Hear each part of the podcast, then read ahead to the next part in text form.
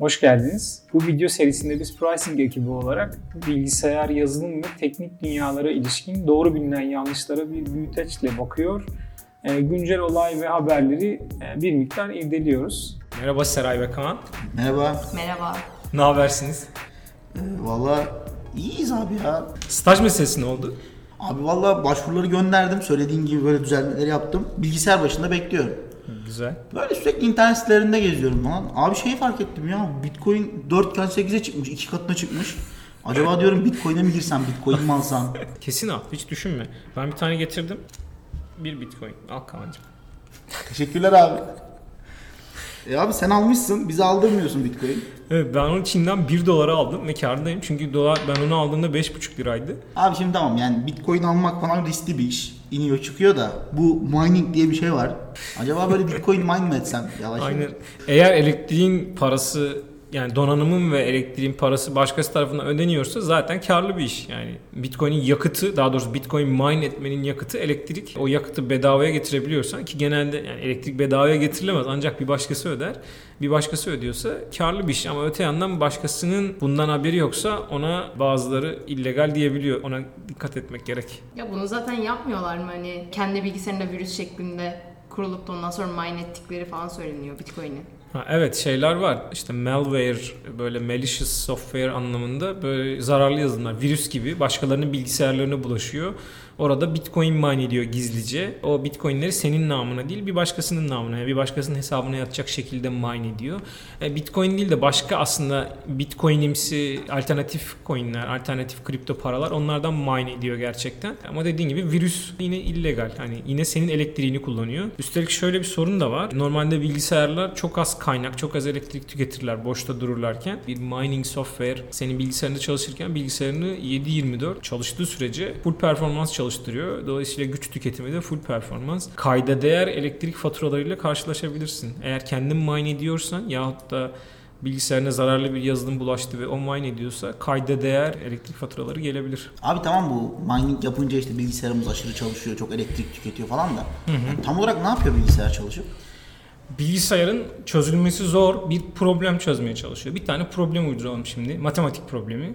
Ben diyorum ki 3x küp artı 5 çarpı y'nin 9. kuvveti artı 12 çarpı z'nin 20. kuvveti eşittir t'nin 50. kuvveti. Bana öyle x, y, z ve t sayıları bul ki bu denklemi sağlasın diyorum. Şimdi bildiğimiz matematik yöntemler içinde bunu kolayca köklerini bulacak bir çözüm tam yok. Bilgisayarlarda elle denemeye başlıyor. x'e 1, y'ye 1, z'ye 1, t'ye 1 ver, yerine koy. Çalıştı mı? Çalışmadı. Şimdi x'e 2 ver. Y, Z ve T'ye yine 1 ver. Çalıştı mı? Çalışmadı. Böyle tek tek denemeye başlıyorlar. Bir yerde bir cevap buluyorsun. Diyelim ki bir yani bu denklemi sağlayan bir cevap buldun. Sonra senin gibi deneyen diğer bilgisayarlara haber gönderiyorsun. Diyorsun ki ben bir tane buldum. Ve bu sayıları da gönderiyorsun.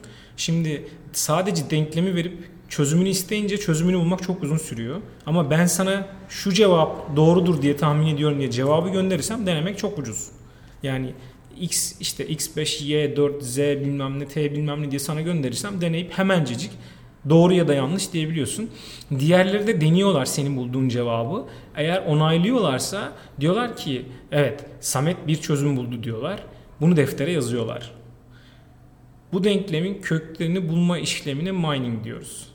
Yani bilgisayarlar bazı çözülmesi zor problemleri deneye deneye çözüyorlar ve çözdüklerinde başka bu çözümü deneyen bilgisayarlar da bu işlemi onaylıyorlar. Belli sayıda onay alınca senin payına bir kredi yazılıyor.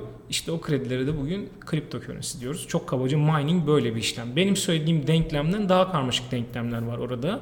Ama genellikle altyapı böyle çalışıyor. Yani buradaki amacımız işte o cevaplardan Bitcoin'de ne bileyim 16 milyon adet var. Bugüne kadar 11 milyon adedi bulunmuş. 16 milyon da bitecek yani bilinen bir sayıda var Bitcoin. Diğer bazı kripto currency'lerde bu işlemin belli aşamaları biraz farklılaştırılmış durumda. Ama çok özetle kısa çözümünü bilmediğimiz matematik problemlerini deneye deneye çözme işlemi mining dediğimiz şey. Bu işlemler yani bilgisayar çok hızlı deniyor çok hızlı denediği için aslında işlemcinize sürekli iş bindiriyor. Çünkü yani düşünün elimde bir tane işte işlemci var. İşlemci saniyede işte 2 milyon adet işlem yapabiliyor. 2 milyon deneme yapabiliyor. saniyede 2 milyon deneme yaparsam bulma ihtimalim o kadar. Yani 1 milyon deneme yaptırmam ben elimde 2 milyonluk bir fırsat varken. Dolayısıyla işlemciyi var gücüyle çalıştırıyorum. Keşke daha çok işlemcim olsa. İnsanlar daha çok bilgisayar alıyorlar. Yani evinde bir bilgisayar varken diyelim ki işte ayda 20 dolarlık bitcoin bulup çıkarabiliyorsun. İki bilgisayar varken 40 dolar oluyor. Dolayısıyla insanlar daha çok bilgisayar alıyorlar. Yapılabilecek şeylerden bir tanesi de işlemciden daha hızlı çalışan bir işlemci varsa onu koymak. Yani 1.8 GHz'lik bir işlemci yerine 3.6'lık bir işlemci koyunca daha çok bitcoin çıkarabileceksen onu koyuyorsun. Daha da hızlı bir şey var mı diye bakıyorsun. İşte işlemci CPU yerine ekran kartı GPU koyunca GPU aşırı hızlı bir alet. İnsanlar GPU koymaya başlıyorlar.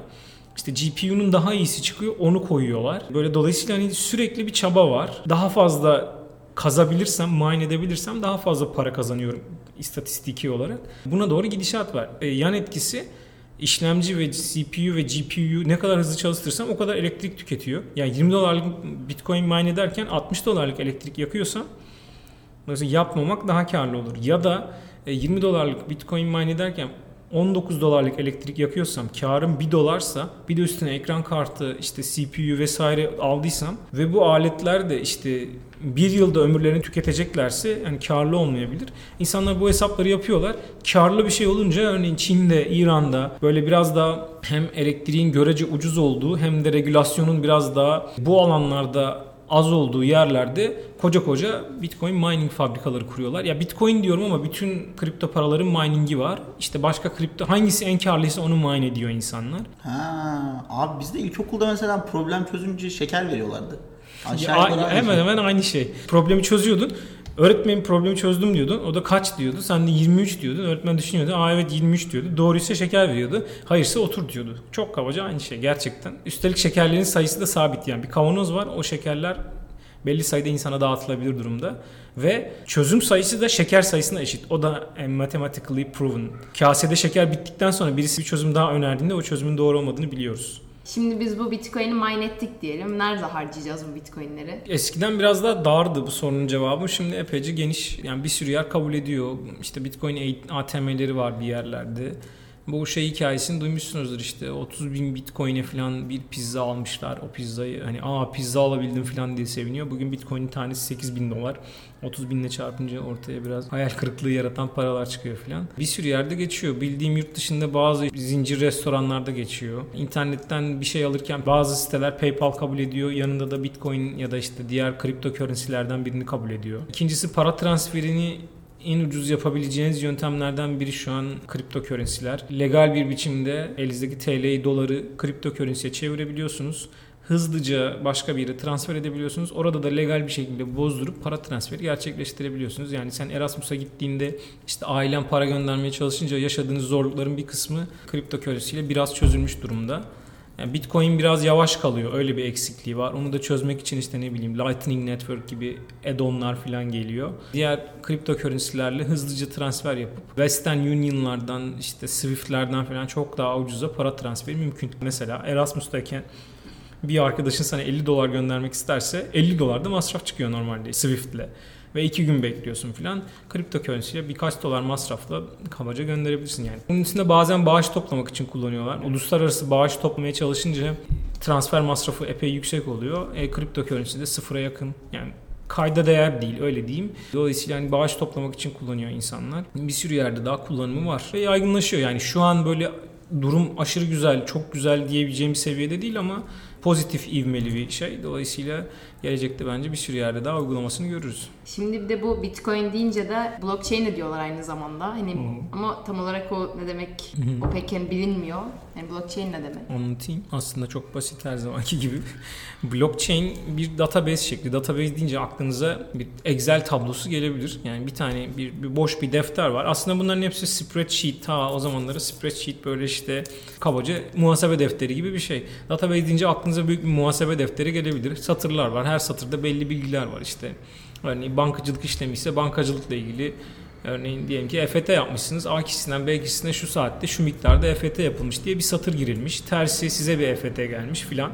E, Bunların yazıldığı bir aslında büyük bir Excel tablosu gibi düşünebilirsiniz bir veri tabanını. Blockchain bir veri tabanı şekli. Elimizdeki güncel veri tabanları normalde bir sunucuda bir bilgisayarda çalışır. O sunucuyu birisi yönetir. Örneğin bankadaki hesaplarınız bankanın sunucusunda çalışır. Siz örneğin o bankadaki bir kayda erişmek isterseniz o bankanın sunucusundan istersiniz. O bankanın veri tabanından istersiniz. O bankanın veri tabanında ne kayıt tutulduysa o geçerlidir. Sizde o veri tabanının bir kopyası bulunmaz. Blockchain dağıtık bir veri tabanı. Bu şu demek, dağıtık demek tek bir sunucu üzerinde yaşamıyor bu veri tabanı. Birden fazla sunucu üzerinde yaşıyor ve bir kopyası da isteyen herkeste olabiliyor. Şunu diyeyim, e, bankada tutulan verilerinizin isteyen herkes tarafından erişilebilir olduğunu, herkeste de birer kopyasının olduğunu düşünün.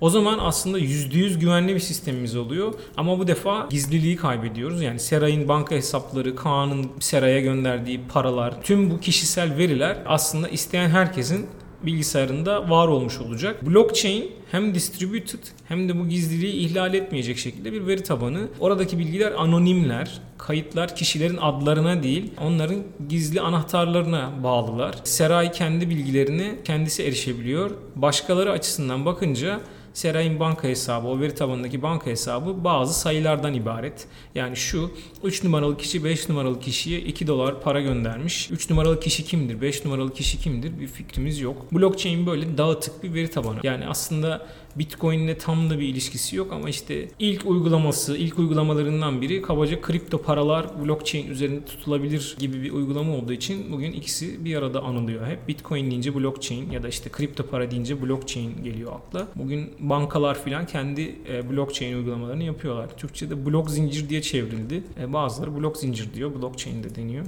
İkisi genelde beraber anılıyorlar dediğin gibi. Ya bu yani bu blockchain güvenli diyorsun da internette bir sürü haber var yani hacklendi, hackleniyor, şu kadar çalındı falan diye. Nasıl güvenli bu? Aynı haberler şey içinde var. Banka hacklendi. 30 milyon dolar çalındı. 50 milyon euro çalındı. Aç Google'a yaz falanca banka. Yani çok taze örnekleri de var. Geçen yıl içinde falan. Yani dijital herhangi bir sistem hacklenebilir. Ne kadar güvenli olursa olsun içinden bir şekilde o sistemi kırıp içinden bir şekilde para çıkarmak mümkün. Blockchain özelinde genellikle hacklenen şey blockchain olmuyor. Karşılıklı kripto para alışverişinin gerçekleştiği borsalar var. Hisse alışverişi örneğin İstanbul borsasında gerçekleşiyor. Kripto para alışverişi de çeşitli borsalarda gerçekleşiyor. Genellikle hacklenen şeyler blockchain'in kendisi değil, o borsalar oluyor. Sen gidip bir borsada birinden örneğin X Bitcoin almak istersen oraya para yatırıyorsun. Kabaca oradan Bitcoin satın alıyorsun. O esnada bazı Bitcoin'ler blockchain'e işlenmeden, blockchain'de tutulmadan evvel sadece o e, borsanın hesabında tutuluyor. E, çok fazla işlem varsa borsanın hesabında epey yekünlü bir para blockchain'e işlenmeden tutulabiliyor. Bazen oraları hackliyorlar. Bazen bu kişisel cüzdanlar var. Kişisel cüzdanları bir şekilde hackliyorlar. Genellikle amatörlerinkileri hackliyorlar. Çünkü çok parası, çok coin'i olan insanlar bu kişisel cüzdanlarını büyük kasalarda, yeraltı mağaralarında, sığınak gibi yerlerde falan tutuyor diye haberler var. Yani kendi gözümle görmedim ama böyle haberler var. Dolayısıyla hacklenen şey genellikle blockchain'in kendisi değil aracı kurumlar ve kişisel hesaplar falan gibi oluyor. Yani birinin Gmail hesabını hacklerseniz Gmail'i hacklemiş olmuyorsunuz. Birinin Gmail hesabını hacklemiş oluyorsunuz aslında. Durumlardan biri bu. Bir de demin dediğim gibi borsayı hacklerseniz o şirketi, blockchain'i değil borsayı hacklemiş oluyorsunuz. Diğeri de bu. Abi şimdi sana reddedemeyeceğim bir teklifim var. Yine. Yani belli ki sen bu teknik işlerden anlıyorsun. Estağfurullah. Yani bende de ticaret kafası var. Gel şöyle kendi blockchain'imizi implemente edelim. Güzel. Kelimeler falan da iyi. Oturmuş yavaş yavaş. Gerçekten sende ticari kafa olduğuna inanıyor musun Kaan?